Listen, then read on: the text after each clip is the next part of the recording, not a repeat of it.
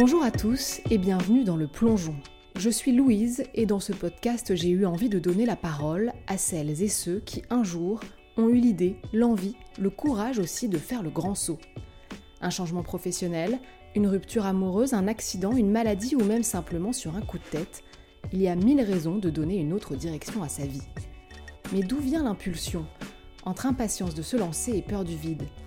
Et une fois le plongeon fait, comment être sûr de remonter à la surface Je suis allée poser toutes ces questions aux personnes qui ont osé pour m'inspirer et pourquoi pas vous donner à vous aussi l'envie de vous jeter à l'eau.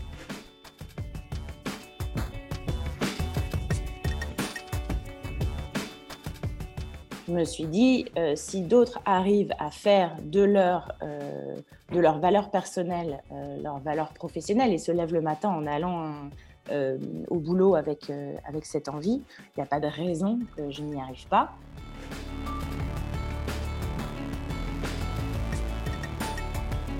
Il y a parfois des épisodes qui vous surprennent. Celui d'aujourd'hui me conforte dans l'idée que la décision de changer de vie vient forcément de loin j'ai voulu interroger Anaïs sur son plongeon vers un quotidien plus écolo et plus durable. La modification de ses habitudes personnelles au jour le jour d'abord, mais aussi professionnelles.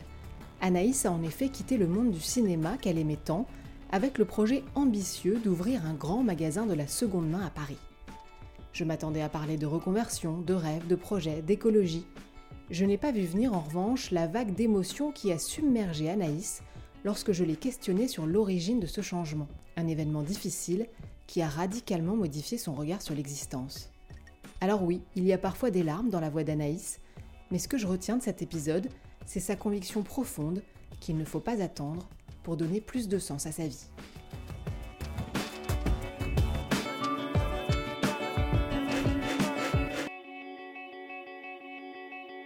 Bonjour Anaïs. Bonjour Louise. Merci beaucoup d'être là. Alors tu vas nous raconter ton plongeon vers euh, une vie un peu plus verte. Euh, mais d'abord, euh, petite question euh, rituelle, commence par te, te, présenter? Eh bien, écoute, je suis donc Anaïs Usan, j'ai 34 ans, j'habite à Paris, je suis mariée, j'ai deux enfants et tout récemment, je suis devenue entrepreneur. Mon envie, c'est de créer une sorte de grand magasin de la seconde main et du zéro déchet. Donc vraiment un lieu très grand euh, et quand je dis très grand, euh, je voudrais environ 1000 mètres carrés à Paris. Pour qu'on comprenne bien ce, ce plongeon euh, vers plus d'écologie, une vie plus durable, à quand remontent, tu penses, les débuts de ta conscience écologique? Je pense c'était en Erasmus, je l'ai fait en 2008 à Stockholm. Et hum, il faut bien avouer que les Suédois étaient déjà un peu en avance sur ces, sur ces questions-là, d'avoir observé des choses mises en place euh, là-bas. Euh, j'ai dû commencer à me poser un peu des questions sur euh, la façon dont nous, on faisait les choses. En rentrant, un peu comme tout le monde, il a fallu trouver un travail et, et, recommencer une vie, on va dire, normale.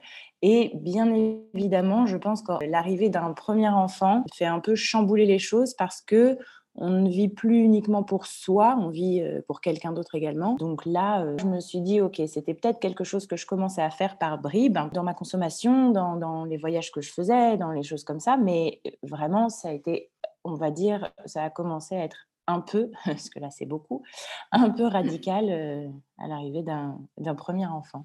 Tu disais qu'il y a un moment où tu as dû avoir une vie normale après être allée à, Stockholm. À quoi ressemblait cette vie normale, ton quotidien, ton boulot, où tu vivais euh? Euh, à ce moment-là, j'étais devenue ce qu'on attend tous à un moment donné, c'est-à-dire juste se dire, j'ai trouvé mon travail, en l'occurrence moi dans la distribution de films, donc un, un travail euh, un travail lié à un hobby. Donc euh, vraiment, euh, j'étais très contente d'avoir pu intégrer ce milieu qu'on peut considérer comme un peu fermé et tout ça. j'avais les amis, j'étais à Paris, j'avais un copain qui est devenu un mari, j'avais un appartement, je vivais une vie en fait vraiment hyper agréable où la, seule, question était un petit peu où est-ce que je vais partir en vacances et, qu'est-ce que je vais faire de mon week-end? Donc on le comprend, tu avais la chance d'avoir, on va dire, un travail passion qui, qui te remplissait, qui, te satisfaisait. mais quand même, donc à, un moment, il y a dû avoir un, manque, ou en tout cas, il y avait des, inconvénients? Je pense que là, si je, si je réfléchis, et potentiellement je ne l'avais jamais formulé comme ça, mais j'ai trouvé que tout était quand même sacrément égoïste. Je dis pas que on ne l'est pas tous un peu à un moment donné à faire son projet, à faire ses envies et tout ça, mais là, ça me convenait plus. Je trouvais que il faut dans une vie essayer de faire en sorte que ce que je fais au quotidien avance vers une, sorte de mission, de faire réfléchir les gens, de déconstruire un tout petit peu ce qu'ils ce qu'ils font tous les jours et ce qu'ils ont l'habitude de faire, parce que je pense que moi, j'avance vers quelque chose qui me semble plus juste et donc, je me dis que j'ai trop envie que ça soit aussi la même chose avec, euh, avec d'autres personnes. Donc là, ce qui se passe, c'est que tu, démissionnes, c'est ça? Alors, il a fallu quand même un peu de temps. J'étais même plutôt convaincue euh, que j'avais quelque chose à faire dans cette, euh, dans cette boîte. J'avais proposé même un projet pour euh, faire avancer un, nouveau département dans, dans, cette boîte. Et ce n'était pas leur volonté, ou alors ce n'était pas leur volonté de, me déléguer cette mission. Et donc, je me suis dit, bon, j'ai l'impression qu'on ne va pas me donner en tous les cas une place qui me, qui me suffit. Moi, j'ai très envie de, de voir ce que je peux faire de mon côté. Et donc, je pars en fin septembre 2018.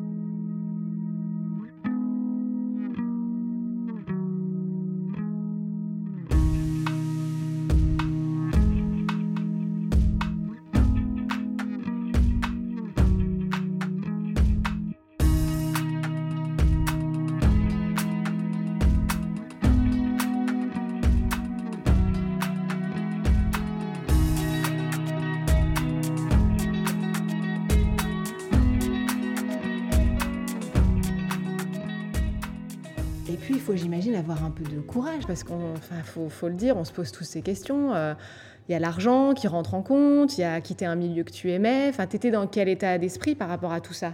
Euh, je pense que pour pouvoir le faire, il faut quand même avoir atteint un niveau de ras-le-bol euh, un petit peu important. J'ai cette image de moi qui doit rentrer dans le bureau de ma big boss pour aller demander ma rupture conventionnelle. Et en fait, je me retrouve, je suis devant la porte et en fait, je pense qu'il y a une partie de moi qui est sortie de moi, qui s'est mise derrière moi et qui m'a donné un coup de pied aux fesses.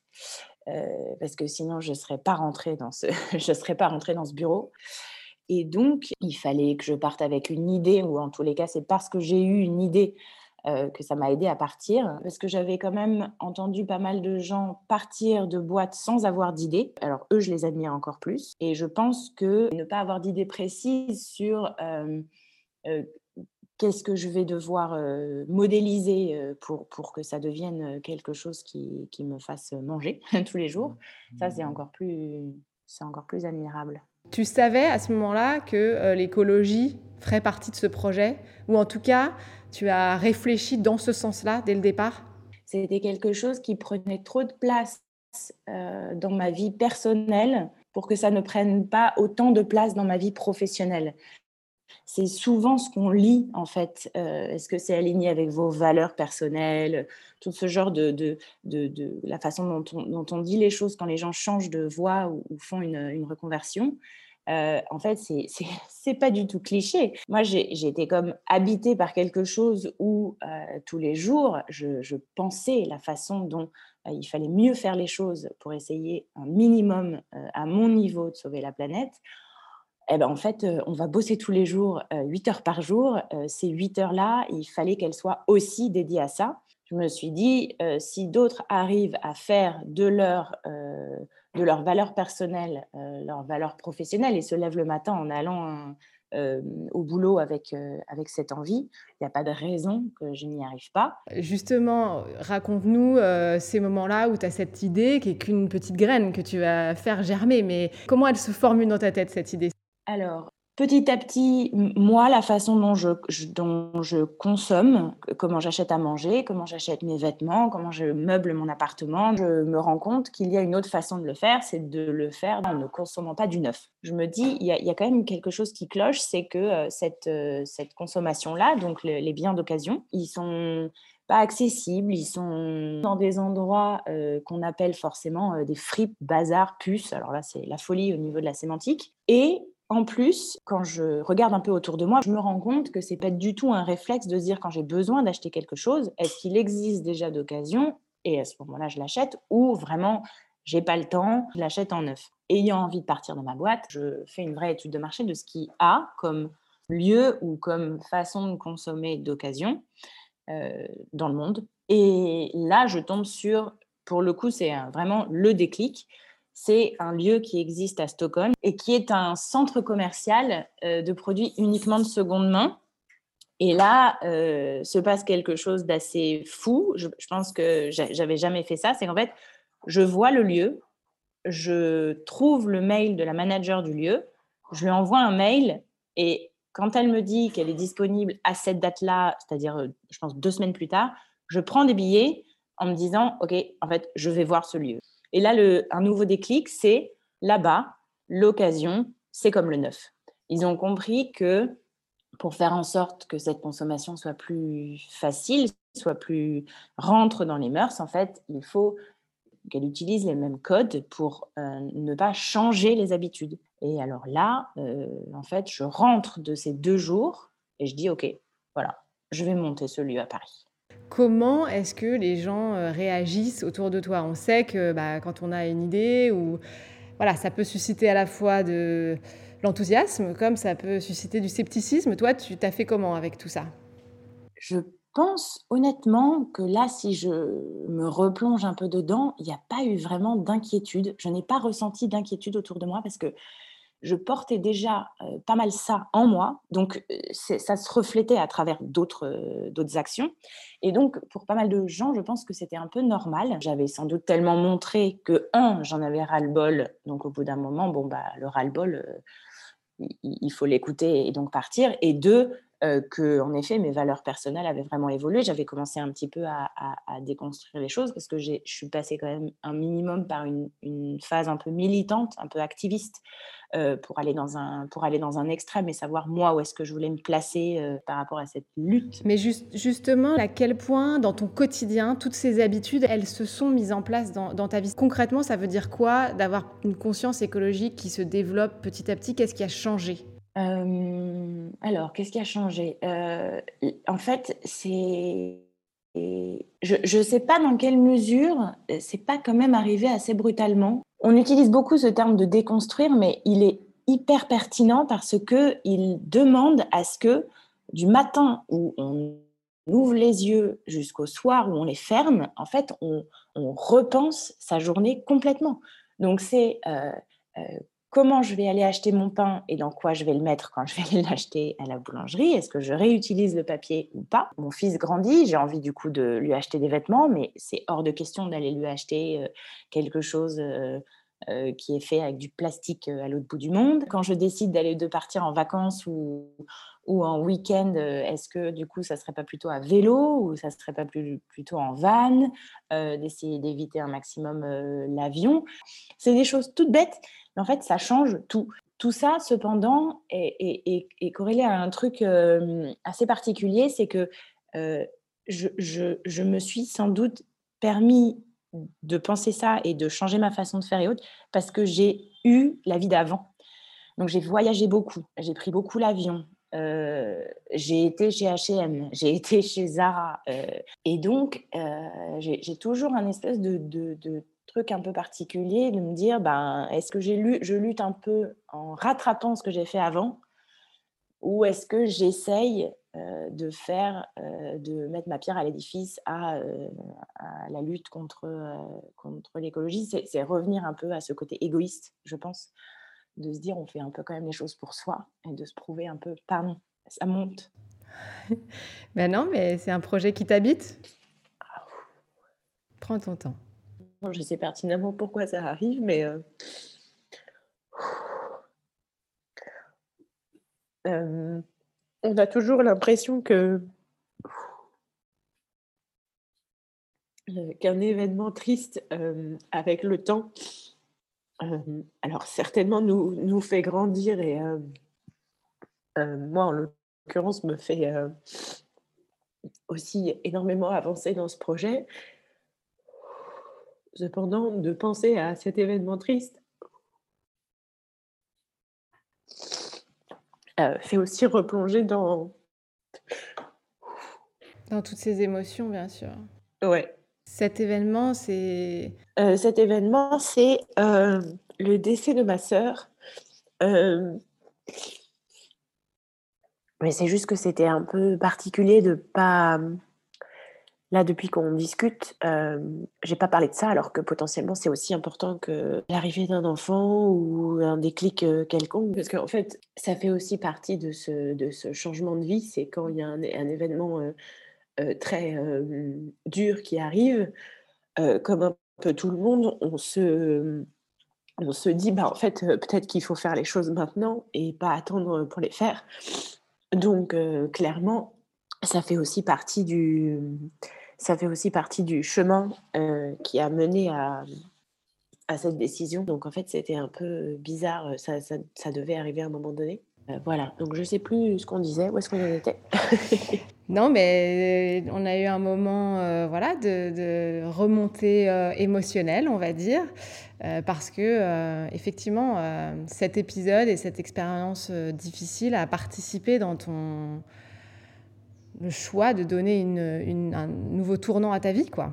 En fait, c'est vraiment marrant à quel point tous ces, tous ces, toutes ces choses qu'on entend dans les films et dans les séries de on n'a qu'une vie, il faut vivre maintenant, résonnent quand ça quand ça nous touche personnellement et qu'on se dit, mais oui, en fait, euh, là, je, me suis mis à vraiment dézoomer, mais j'étais au-dessus de moi et je me suis dit, mais alors là, en fait, si tu fais pas ça maintenant,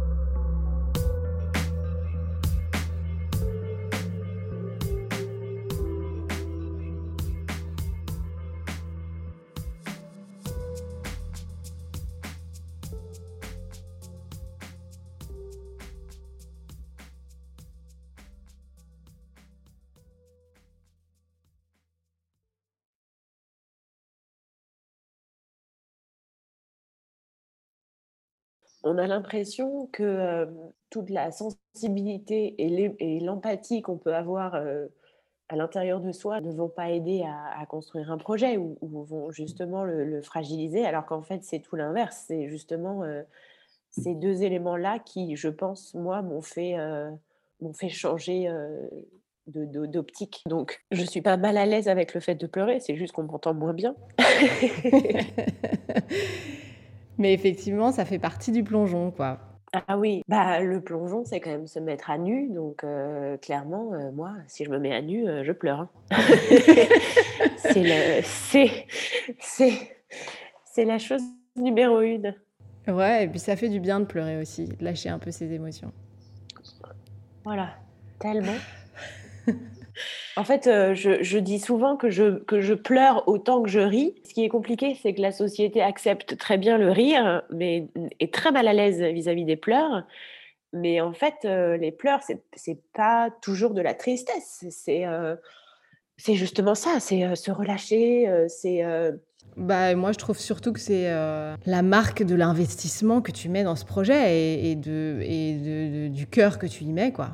Et je trouve que c'est là encore, c'est essentiel, quoi. Parce qu'un projet comme ça, si on n'y met pas tout son cœur, autant dire que ça marche pas. Ah oui. Euh, là, là je, je me rends compte à quel point euh, je vis ce projet. Enfin, je, cette, cette, façon de, dire les choses, c'est vraiment, je, je sais, beaucoup d'entrepreneurs hein, le disent, mais euh, je, il est, euh, ouais, il est à l'intérieur de moi. En fait. C'est un projet ambitieux, un projet dans lequel tu t'accomplis, on l'a bien compris. Euh, mais concrètement, ça veut dire quoi euh, Une fois que tu as démissionné, une fois que tu as ton idée, une fois, on fait quoi Comment on monte sa boîte Comment on va au-delà de l'idée écrite sur le papier quoi Alors, on écoute, il faut écouter. Ouh là là, il faut beaucoup écouter, il faut beaucoup s'entourer parce que tout le monde répète la même chose. Euh, sauf si on est Bill Gates, et encore Bill Gates maintenant, pas Bill Gates avant.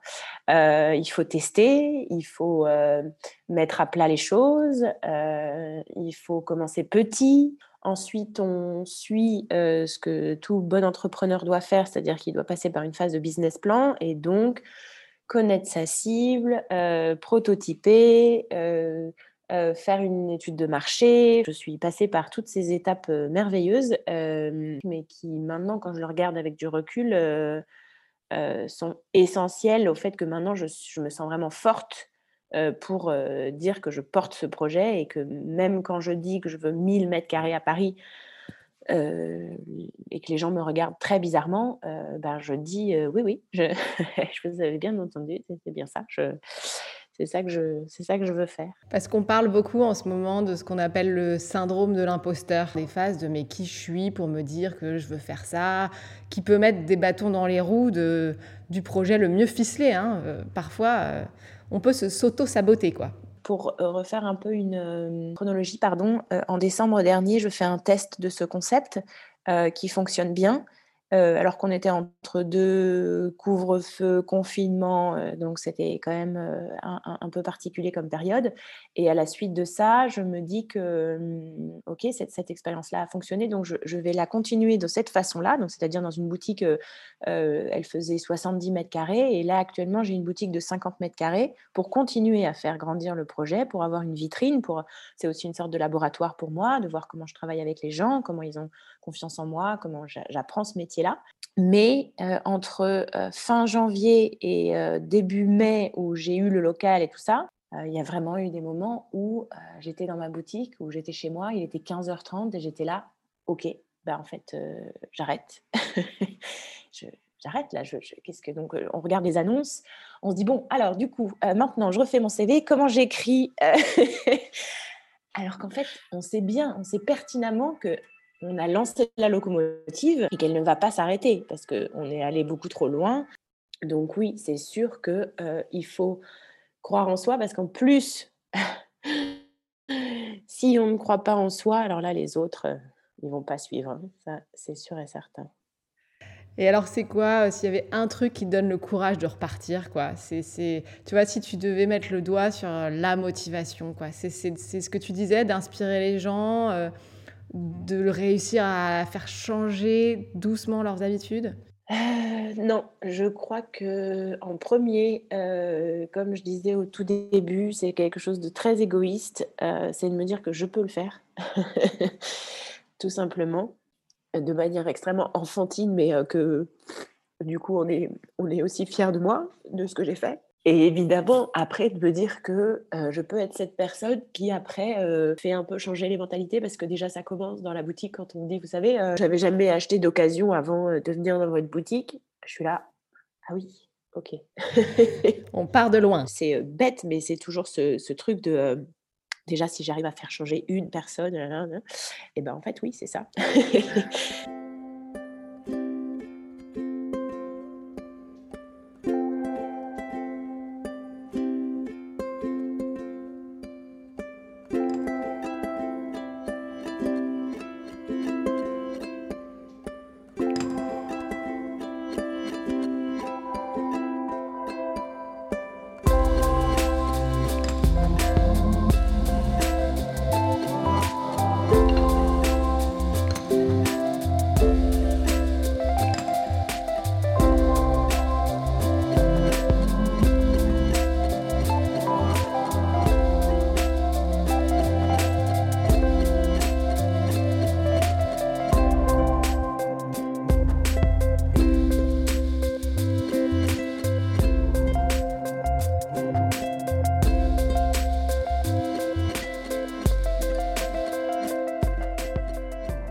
parle de cette vie euh, de consommation différente, on parle euh, du fait de penser un peu ses, achats, sa manière de, voyager euh, différemment. Est-ce que tout de même, parfois, il y a des choses qui te manquent? Est-ce que la notion de sacrifice, est-ce que tu l'appelles déjà encore comme ça pour toi? Est-ce que tu as l'impression de faire des sacrifices? Parce que c'est des choses qui posent beaucoup de questions à tout le monde. on, se, on, se, dit tous qu'il faut renoncer. Quoi pour le coup, vraiment, je ne pense pas les choses comme ça. Enfin, je, n'ai pas du tout l'impression de manquer de quoi que ce soit ou de me sacrifier euh, en quoi que ce soit. Euh, il est balancé, il est contrebalancé par ce projet. Je rencontre énormément de personnes. J'apprends énormément tous les jours. J'ai l'impression vraiment de, de, me nourrir de ce projet et donc, en effet, de contrebalancer ce, ce sacrifice. Pour terminer, toi, là, avec le, recul, si je peux reprendre un peu cette métaphore du, plongeon, il est fait, tu, y es, euh, tu, remontes peut-être à, la surface après euh, tout ce que ça voulait, ça voulait dire. Tu te sens euh, vraiment plus en alignement avec tes valeurs. Qu'est-ce que ça t'apporte, cette nouvelle vie? C'est marrant, c'est pas, c'est, pas comme ça que je, que je dirais les choses. c'est juste, ça me paraît normal. Je ne sais, pas, je sais pas trop comment le formuler c'est. Encore, c'est une évidence, quoi. Je sais pas, ouais, aligné, en fait. C'est. Oui, donc ça m'apporte ça. Ça m'apporte de me lever le matin en me disant je vais pas réfléchir mille ans. Je sais que si j'avance dans cette voie, c'est la voie qui me correspond. Et a priori, c'est la voie où, où, je, où je, je réussis. Donc, du coup, j'avance. Et alors la suite, là, euh, c'est voilà, petit à petit d'aller vers ce, grand magasin, ce centre commercial de la seconde main Pas petit à petit, là ça suffit. ça fait deux ans et demi que c'est petit à petit, donc euh, ça y est, j'ai écouté les gens. non, là, euh, j'ai décidé de me laisser un sorte de temps limite aussi parce que tout simplement la vie revient frapper à la, porte et le, et le banquier également revient frapper à la porte. Donc du coup, je me donne un coup de boost avec euh, maintenant, je ne suis plus toute seule, donc j'ai une amie et une autre personne qui se sont joints au projet et ça, ça change aussi euh, absolument tout. Euh, de d'aller chercher assez d'argent et de chercher le local correspondant pour monter le projet, pour que d'ici à 2022 ou 2023 grand maximum. Et donc, c'est enregistré. Euh, donc, euh, je suis obligée de le faire. Euh, pour monter ce, ce, premier grand magasin de la seconde main et du zéro déchet à Paris. Eh bien, excitant. Ouais. je termine toujours mes entretiens un peu par une question rituelle qui est est-ce qu'il te reste un moment ou alors un sentiment, je sais pas, où tu as eu l'impression de faire ce plongeon vers euh, cette nouvelle vie plus verte et euh, le sentiment certain que tu ne reviendrais plus en arrière Le plongeon, c'est certainement l'arrivée du premier enfant. En fait, la différence, c'est que si je m'étais arrêtée n'importe quel jour quand je travaillais en tant que salariée dans cette boîte, bon, j'aurais été un peu contente, mais je voyais pas trop ce que j'avais ce que j'avais laissé. Tout le monde a quand même envie de laisser quelque chose. Alors que là, même si ça, ça devait s'arrêter demain, je serais quand même hyper contente de d'avoir euh, insufflé quelque chose. Je pense que le plus le plus gratifiant dans cette histoire, c'est quand on me dit c'est hyper inspirant. J'avais pas euh, j'avais pas eu ces mots-là avant, et quand on me dit euh, c'est hyper inspirant, je me dis, mais euh, c'est complètement dingo parce que moi, je deviens potentiellement euh, cette personne euh, qui m'a inspirée. Enfin, qui, c'est, donc là, on se lève le matin, on est bien.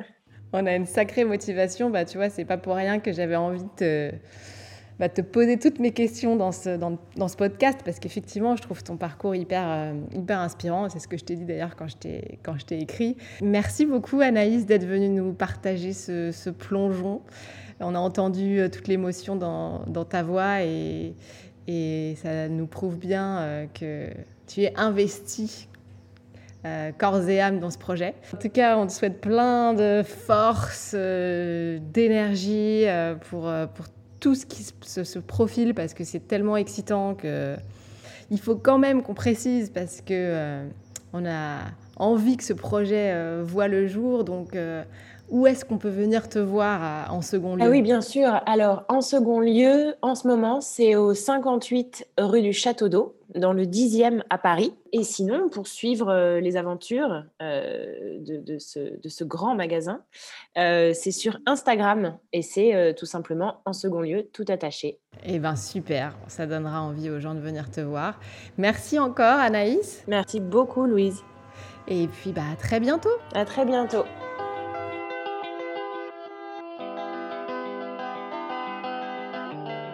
Et voilà, c'est la fin de ce nouvel épisode. Si ce plongeon vous a plu et que vous en voulez d'autres, n'hésitez pas à le faire savoir et à le partager. N'oubliez pas non plus de vous abonner sur Instagram at leplongeon.podcast pour ne rien manquer des prochains épisodes. Merci à tous et à très vite